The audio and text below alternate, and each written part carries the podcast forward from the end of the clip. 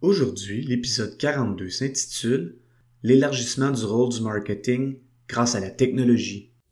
Avoir un commerce électronique est tout un défi. On vit souvent des déceptions ou de la frustration. Que faire pour rentabiliser mon commerce en ligne? Qui engager pour m'aider à réussir? Comment évaluer le ou les professionnels qui ont le mandat de rentabiliser mon commerce électronique et de le transformer en véritable actif numérique?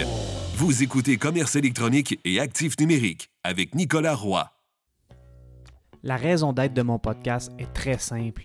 C'est d'aider les propriétaires de commerce électronique à comprendre, contrôler et posséder leur commerce électronique et les composantes qui l'entourent.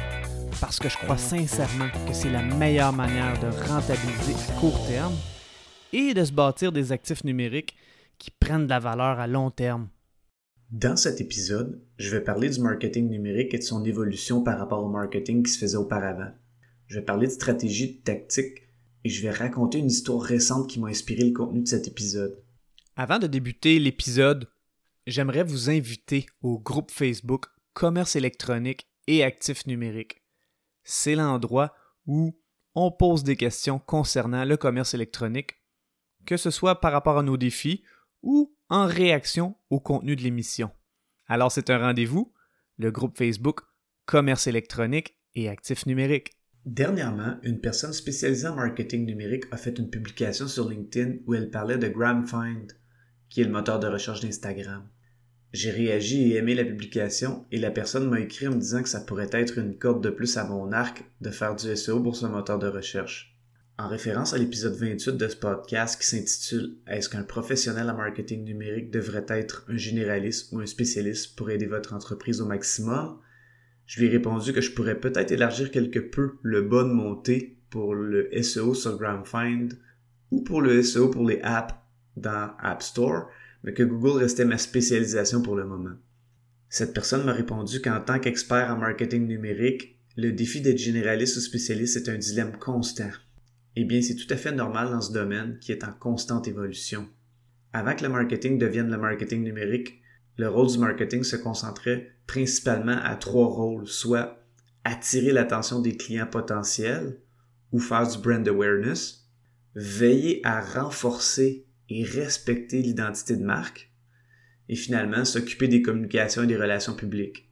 Par la suite, c'était l'équipe des ventes qui prenait le relais. Aujourd'hui, le marketing a énormément évolué et les gens de marketing doivent gérer beaucoup plus d'aspects et cette situation découle principalement d'un point, la technologie. La technologie et le marketing sont en fusion et ça crée ce qu'on appelle le MarTech ou Marketing Technologies. Selon chiefmartech.com, il y aurait présentement plus de 8000 solutions MarTech qui se subdivisent dans ces catégories. 1. Publicité et promotion. 2. Contenu et expérience client. 3 social et relations. 4. Commerce et vente. 5. Gestion des données. 6. Gestion d'entreprise. C'est énormément de technologies et l'émergence de ces technologies fait en sorte de créer une situation très particulière, soit celle où le rôle du marketing prend de plus en plus d'ampleur. Le marketing numérique peut premièrement se concentrer sur l'aspect tactique comme Google Ads, le SEO ou référencement naturel, le marketing par courriel, la publicité Facebook, la publicité LinkedIn, le marketing affilié, etc., etc. L'avènement de la technologie et donc du MarTech joue aussi un rôle sur l'élargissement de l'aspect global et stratégique des entreprises. Par exemple, les aspects suivants commencent sérieusement à se fusionner au marketing. 1. Les ventes et le service à la clientèle. C'est encore plus vrai pour le commerce électronique, et le clivage entre le marketing et les ventes devrait être chose du passé. 2. Le design de produits. La rétroaction du marché se fait beaucoup via la communication avec le marché en service à la clientèle, qui se fait beaucoup par les médias sociaux. 3. La psychologie comportementale. Sans devoir être des docteurs en psychologie, de bonnes bases sont importantes, comme j'en ai parlé dans l'épisode 40. 4 la technologie et la programmation. Avec l'intelligence artificielle et la gestion des données, il y a un monde de possibilités. Avec toute cette technologie, le marketing numérique doit être présent et proactif tout au long du parcours client plutôt que de seulement se concentrer sur le fait d'attirer l'attention ou faire du brand awareness et ensuite s'effacer pour laisser la place à l'équipe des ventes. Cette situation fait en sorte que les gens impliqués en marketing numérique ont de plus en plus de responsabilités et d'importance. Ça crée aussi des défis de formation en spécialisation tactique ou en formation générale pour comprendre l'ensemble des possibilités, comme j'en faisais mention dans l'épisode 28. Si le défi des choix de formation pour suivre la parade est grand pour les gens qui sont spécialisés en marketing numérique, le défi est tout aussi grand pour les gestionnaires ou propriétaires d'entreprises qui veulent gérer leur entreprise sans devenir des spécialistes du marketing numérique.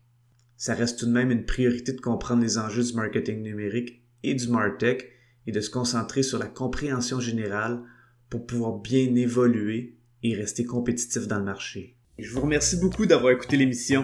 Je vous invite au groupe Facebook Commerce électronique et actifs numériques. Et si vous avez des questions ou des suggestions de sujets ou d'invités que vous voudriez entendre, je vous invite à me contacter via le site web nicolaroy.pro. D'ici là, je vous dis à la prochaine.